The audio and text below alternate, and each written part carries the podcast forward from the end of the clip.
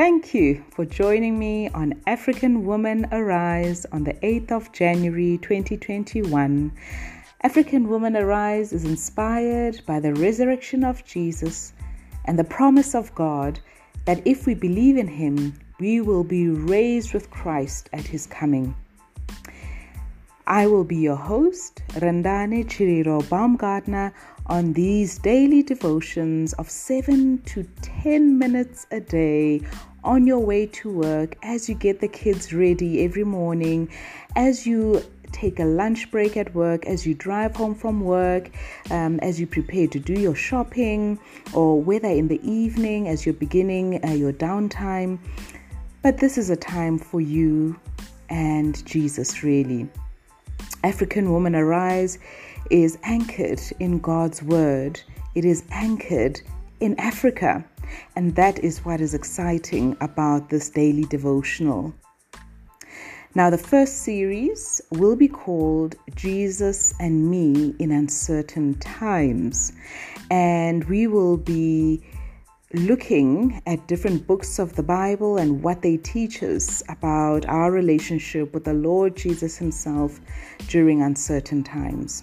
And so I'm so glad you're going to be joining myself and the many guests that we will be having to really dig deep into God's word and to find out uh, Jesus's uh, heart um, and the heart of our Father and the heart of the Holy Spirit when it comes to ourselves and the mission he has given us for the rest of the world.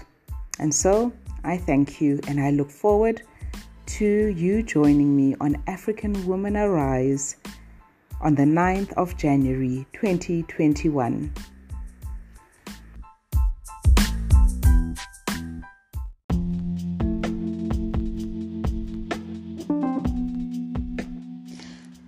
Welcome again to African Women Arise on the eleventh of January twenty twenty-one.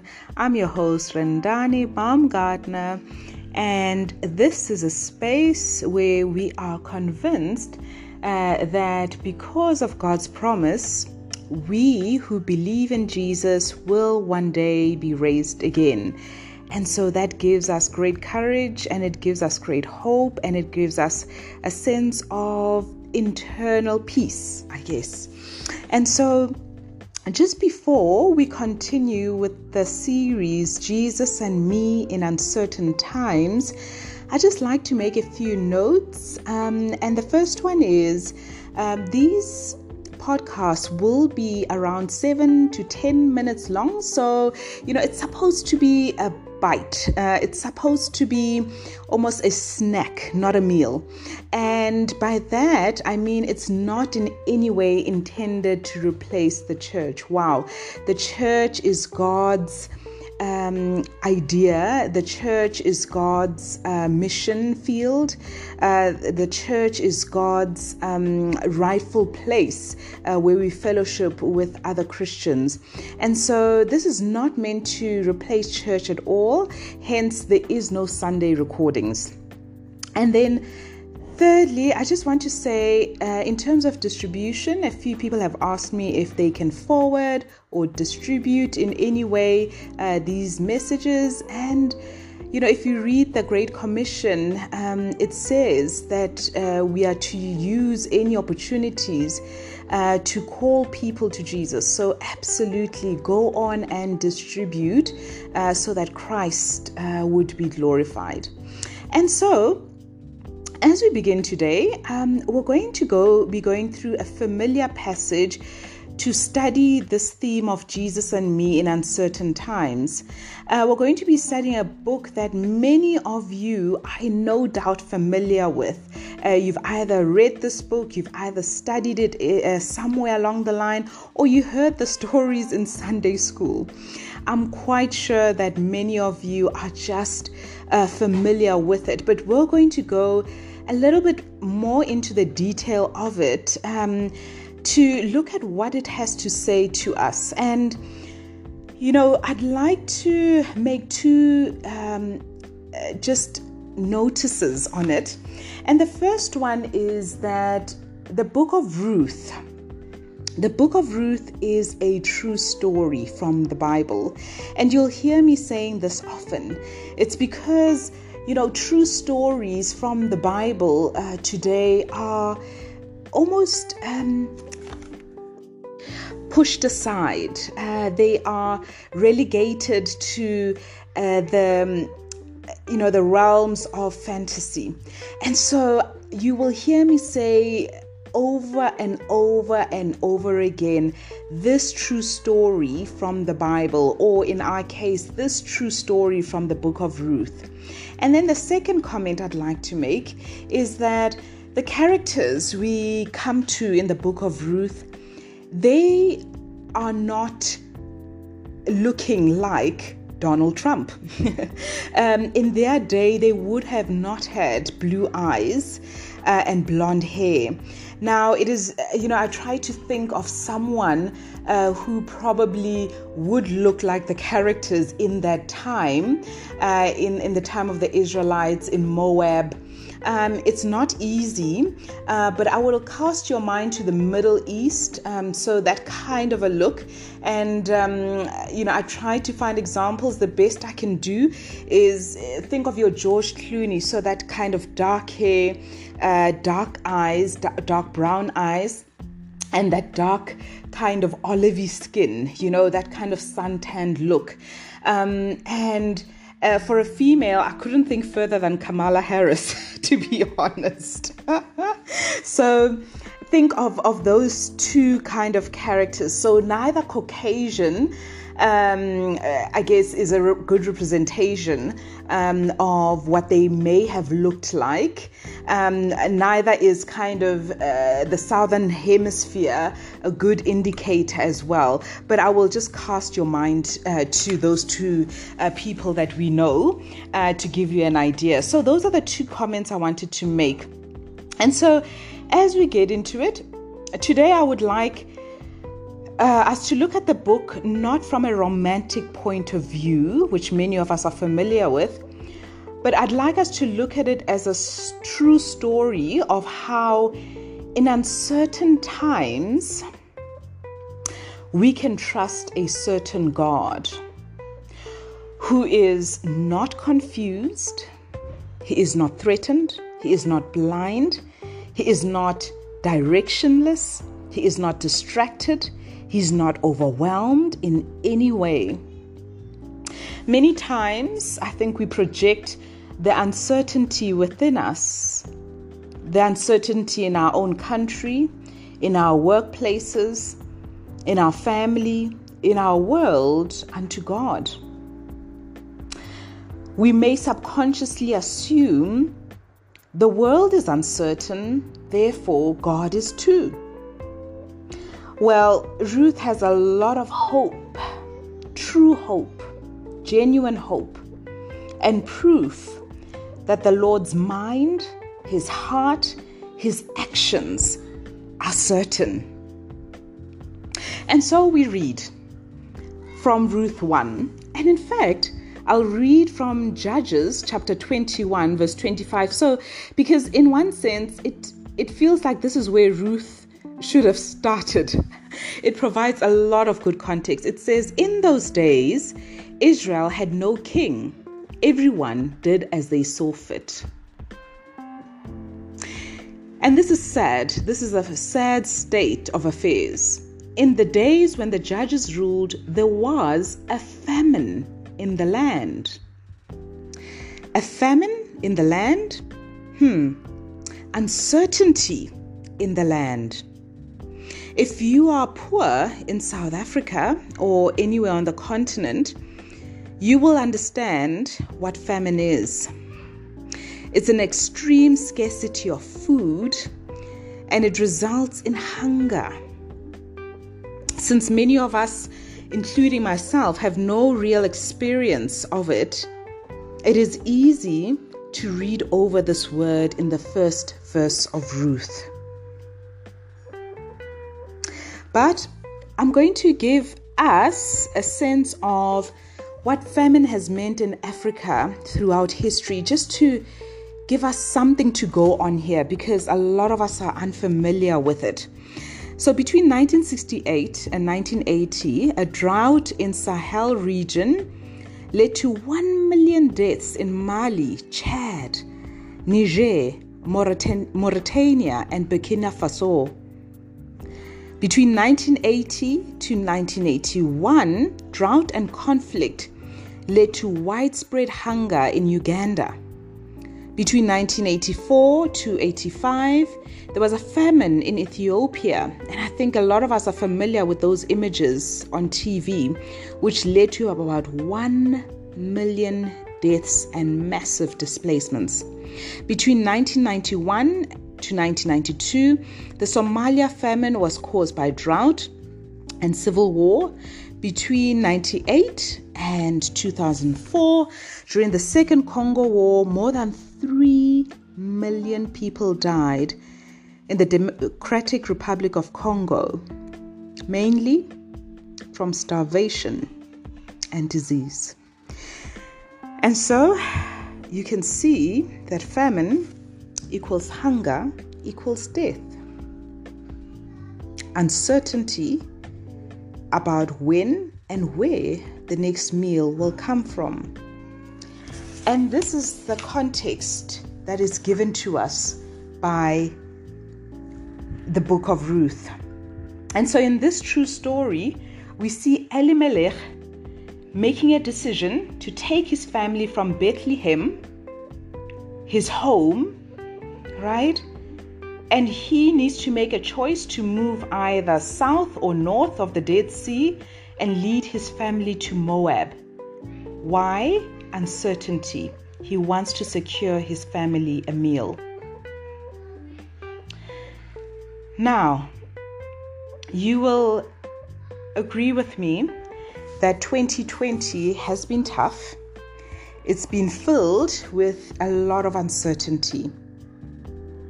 Many people experienced a sense of what will happen next. COVID, Black Lives Matter, the death of George Floyd, the U S election, working from home, all that has been tough. And at the beginning, we had a resilient spirit. Now, though, when we look forward into twenty twenty-one, I wonder if we have any reserves left for another uncertain year. One thing is for sure, we cannot depend or trust in our own resilience, in our own reserves on this journey. We are human and we have a limit. It sounds obvious, but we need to be reminded. The next five chapters in Ruth will show us how, in terms of uncertainty, we can only lean on a certain God. There can be no other replace, replacements. In twenty twenty-one, during COVID and other difficulties, no amount of Netflix, no amount of spas in the country, no amount of fine Chardonnay, no amount of good work done can bring relief, because all those things have a limit. Yes, they do bring relief, but it is limited relief because God has made sure that it has a limit. The Lord will not allow us to find satisfaction or resilience where He knows it will never be lasting and never truly satisfying for the soul. This is love, dear sisters. This is love. The true story of Ruth will reveal that God wants us to find relief. He wants us to find true certainty in Him. So join me tomorrow, the twelfth of January twenty twenty-one, when we will unpack this further. Thanks so much for joining me, and I absolutely look forward to you listening in again.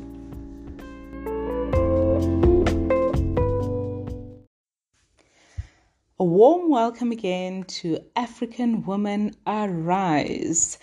on the twelfth of January twenty twenty-one, as we look at this theme of Jesus and Me in Uncertain Times. And we're looking at the book of Ruth to uncover the ways in which we can trust a certain God in uncertain times. And I just like to pause here and say that, you know, the characters in Ruth were human just as we are.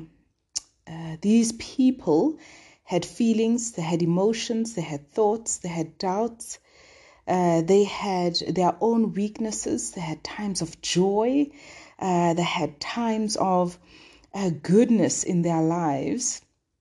And so I want to encourage us uh, to see them as ordinary people. And the reason is James chapter five, verse seventeen um, highlights the fact that uh, Elijah, being used as an example, was a man just like us who prayed to God. In other words, who exercised his faith in God. Um, these people are ordinary, just like ourselves. And it's important to note this because sometimes I think we read the Bible um, with a sense of distance, right? Uh, with a sense of these These uh, events happened far, far away. And not only that, but they happened to special people uh, who were almost uh, just uh, above uh, humanity almost, right? And yeah, I just want to highlight that these people were ordinary uh, so that their true stories um, can have a sense of relevance to us. They can, uh, we can feel like we are not um, kind of sitting outside uh, of uh, the Bible story. Um, so I just wanted to highlight that and say the difference between um, them and us is just, is God uh, working in our lives Uh, to help us to have faith in him, to help us to believe in him. And so I just wanted to say that at the very onset. And I hope um, that has encouraged you as well to realize that the characters of the Bible are simple, ordinary people just like us. And God gives them uh, by his grace and by the power of his Holy Spirit the gift of faith and the gift of uh, trusting in him. And that's how they manage to do, I guess, um, things that we would not expect them to do. It's always God's action in them. But other than that, they're ordinary people. And so in the story uh, from Ruth uh, one, verse one, we see that a man called Elimelech makes a decision to take his family from Bethlehem to Moab. Bethlehem was his home, where his family was. It was actually the promised land of God. And because of the famine, he takes them from a place that represents certainty for him and takes them to Moab, a foreign land, a land with foreign gods, a land of uncertainty. And so they are in exile. They are going into exile where they will be treated like foreigners. Now this, uncer- this, this uncertainty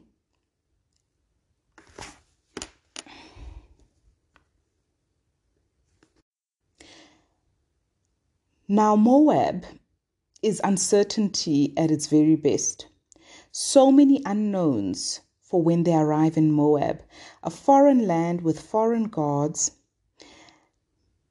Like many foreign nationals who move around our continent to seek refuge, they have many questions in their minds. Will Elimelech's family find a home? find, will his two sons find work? Will they find friends? Can they still worship Yahweh in peace? And so they arrive in Moab. And verse three tells us that they live there. And a tragedy strikes. Naomi's husband dies. She is left a widow. Now, this was a tough position uh, for any woman to be in. And so her boys marry Moabite women, so foreign women, and they live in the land another ten years, and tragedy strikes again. Machlon and Kilion die. Now Naomi's left with her daughters-in-law. Notice that the family left Bethlehem for Moab in hope of leaving tragedy behind in the form of famine. But in Moab, Naomi experiences even more tragedy. She loses the people she loves. She loses pieces of her heart, really. And as a woman, I can only just mentally um, try to imagine how that must have been. The pain I can't quite imagine. And in verse six, there is the smallest glimmer of hope. Naomi hears that the Lord has come to the aid of his people by providing food for them. She and her daughters-in-law prepare, guess what? To go back home to Judah, to Bethlehem. Let me take a moment just to say verse six teaches us a few things. Yesterday we said in order to survive and thrive in twenty twenty-one COVID, we must admit that our own resilience, our own reserves, our own resources. In my mother tongue, Sesotho, we say, Matla aruna afedile. And that's the first, I think, lesson that we learn here. That there is a limit to our own resources and reserves and our own plans. However smart we are. And secondly, the lesson here is that God will always keep his covenant. He is always happily able to come to our aid. Throughout Scripture, he takes on the responsibility of being a helper and our helper, an aid and our aid.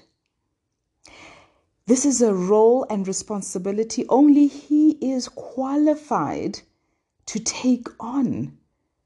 We are talking here about a famine, a natural disaster, as a result of the fall in Genesis three. Only the Lord can provide food. Only he is qualified to bring rain, to make vegetables and fruit and crop grow where there was nothing. Remember that Naomi and her family have lived now in Moab for over ten years. And so only God can bring fertile ground and food to eat in that kind of a situation. And thirdly, Naomi has no husband or sons to depend on. If you are like me, having lost a mother, or maybe in your case, a father as well, a cousin, an aunt, lean on the Lord. No human being can help. And dare I say, even as a married woman, I have to depend on the Lord.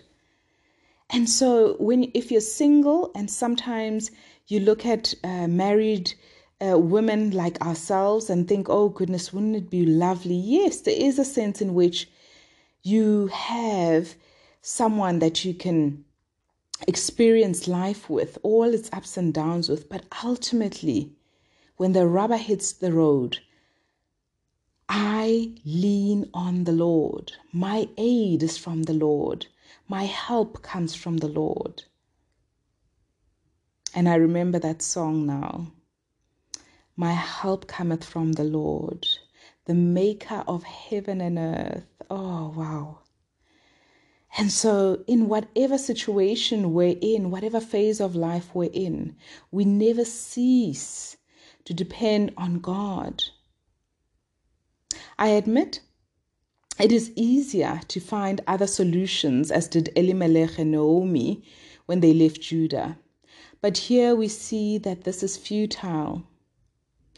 We sometimes try to find solutions in uncertain times that promise certainty. In the corporate lo- world, we like to say change is the only constant. I myself have said that uh, many times. But in the first few chapters of Ruth, we see that Christ in God is the only certainty. He is the one who will remain faithful, even when we are faithless. And we see this very, very, very much at the cross of Christ.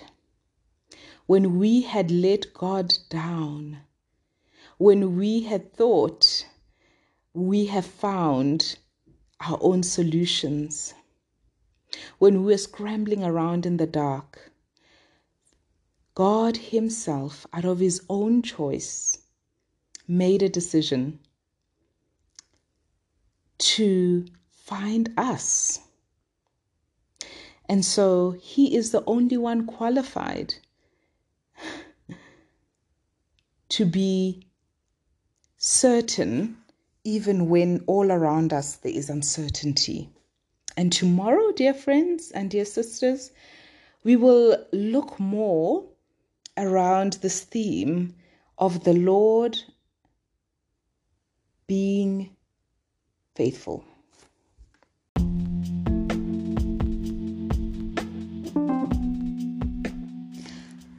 Welcome again to African Women Arise on the eleventh of January twenty twenty-one.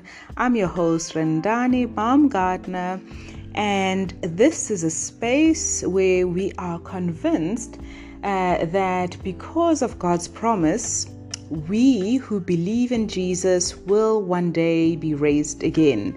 And so that gives us great courage, and it gives us great hope, and it gives us a sense of internal peace, I guess. And so just before we continue with the series, Jesus and Me in Uncertain Times, I just like to make a few notes. Um, and the first one is um, these podcast will be around seven to ten minutes long. So, you know, it's supposed to be a bite. Uh, it's supposed to be almost a snack, not a meal. And by that, I mean, it's not in any way intended to replace the church. Wow. The church is God's Um, idea. The church is God's uh, mission field. Uh, the church is God's um, rightful place uh, where we fellowship with other Christians. And so this is not meant to replace church at all. Hence, there is no Sunday recordings.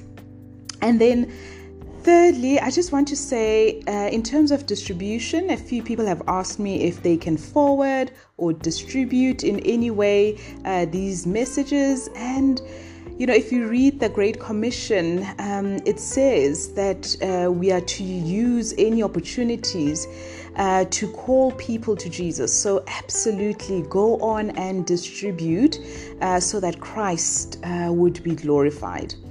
And so As we begin today, um, we're going to go be going through a familiar passage to study this theme of Jesus and Me in Uncertain Times. Uh, we're going to be studying a book that many of you are no doubt familiar with. Uh, you've either read this book, you've either studied it uh, somewhere along the line, or you heard the stories in Sunday school. I'm quite sure that many of you are just uh, familiar with it, but we're going to go a little bit more into the detail of it um, to look at what it has to say to us. And, you know, I'd like to make two um, just notices on it. And the first one is that the book of Ruth, The book of Ruth is a true story from the Bible, and you'll hear me saying this often. It's because, you know, true stories from the Bible uh, today are almost um, pushed aside. Uh, they are relegated to uh, the, you know, the realms of fantasy. And so you will hear me say over and over and over again, this true story from the Bible, or in our case, this true story from the book of Ruth. And then the second comment I'd like to make is that the characters we come to in the book of Ruth, they are not looking like Donald Trump. um, in their day, they would have not had blue eyes uh, and blonde hair. Now, it is, you know, I try to think of someone uh, who probably would look like the characters in that time, uh, in, in the time of the Israelites in Moab. Um, it's not easy, uh, but I will cast your mind to the Middle East, um, so that kind of a look. And, um, you know, I try to find examples. The best I can do is think of your George Clooney, so that kind of dark hair, uh, dark eyes, d- dark brown eyes, and that dark kind of olivey skin, you know, that kind of suntanned look. Um, and... Uh, for a female, I couldn't think further than Kamala Harris, to be honest. So think of, of those two kind of characters. So neither Caucasian, um, I guess, is a re- good representation um, of what they may have looked like. Um, neither is kind of uh, the Southern Hemisphere a good indicator as well. But I will just cast your mind uh, to those two uh, people that we know uh, to give you an idea. So those are the two comments I wanted to make.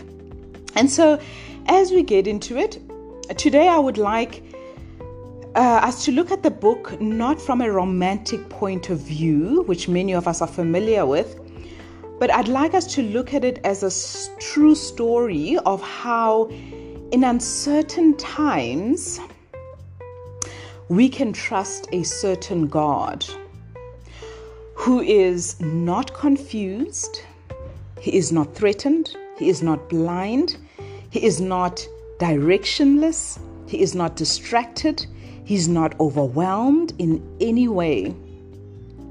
Many times, I think we project the uncertainty within us, the uncertainty in our own country, in our workplaces, in our family, in our world, unto God. We may subconsciously assume the world is uncertain, therefore God is too. Well, Ruth has a lot of hope, true hope, genuine hope, and proof that the Lord's mind, his heart, his actions are certain. And so we read from Ruth one. And in fact, I'll read from Judges chapter twenty-one, verse twenty-five. So, because in one sense, it, it feels like this is where Ruth should have started. It provides a lot of good context. It says, in those days, Israel had no king. Everyone did as they saw fit. And this is sad. This is a sad state of affairs. In the days when the judges ruled, there was a famine in the land. A famine in the land? Hmm. uncertainty in the land. If you are poor in South Africa or anywhere on the continent, you will understand what famine is. It's an extreme scarcity of food, and it results in hunger. Since many of us, including myself, have no real experience of it, it is easy to read over this word in the first verse of Ruth. But I'm going to give us a sense of what famine has meant in Africa throughout history, just to give us something to go on here, because a lot of us are unfamiliar with it. So between nineteen sixty-eight and nineteen eighty, a drought in Sahel region led to one million deaths in Mali, Chad, Niger, Mauritania, and Burkina Faso. Between nineteen eighty to nineteen eighty-one, drought and conflict led to widespread hunger in Uganda. Between nineteen eighty-four to eighty-five, there was a famine in Ethiopia, and I think a lot of us are familiar with those images on T V, which led to about one million deaths and massive displacements. Between nineteen ninety-one to nineteen ninety-two, the Somalia famine was caused by drought and civil war. Between ninety-eight and two thousand four, during the Second Congo War, more than three million people died in the Democratic Republic of Congo, mainly from starvation and disease. And so you can see that famine equals hunger equals death. Uncertainty about when and where the next meal will come from. And this is the context that is given to us by the book of Ruth.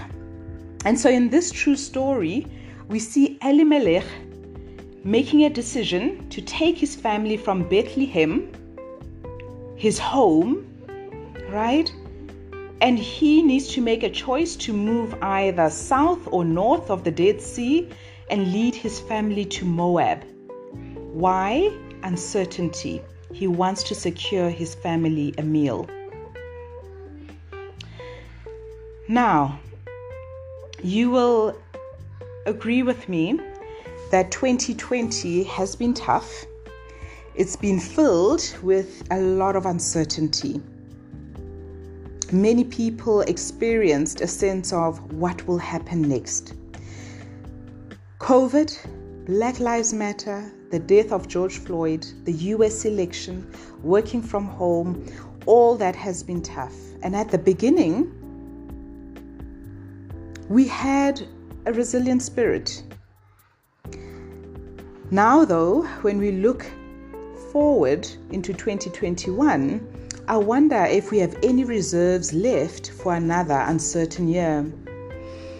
One thing is for sure, we cannot depend or trust in our own resilience, in our own reserves on this journey. We are human and we have a limit. It sounds obvious, but we need to be reminded. The next five chapters in Ruth will show us how, in terms of uncertainty, we can only lean on a certain God. There can be no other replace, replacements.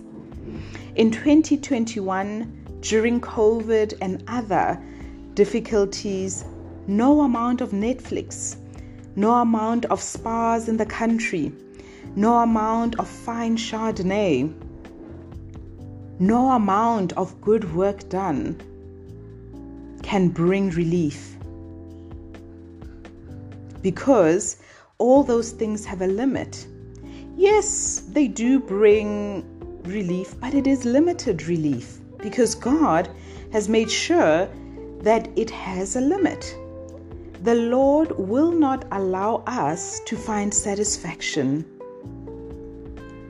or resilience where He knows it will never be lasting and never truly satisfying for the soul. This is love, dear sisters. This is love. The true story of Ruth will reveal that God wants us to find relief.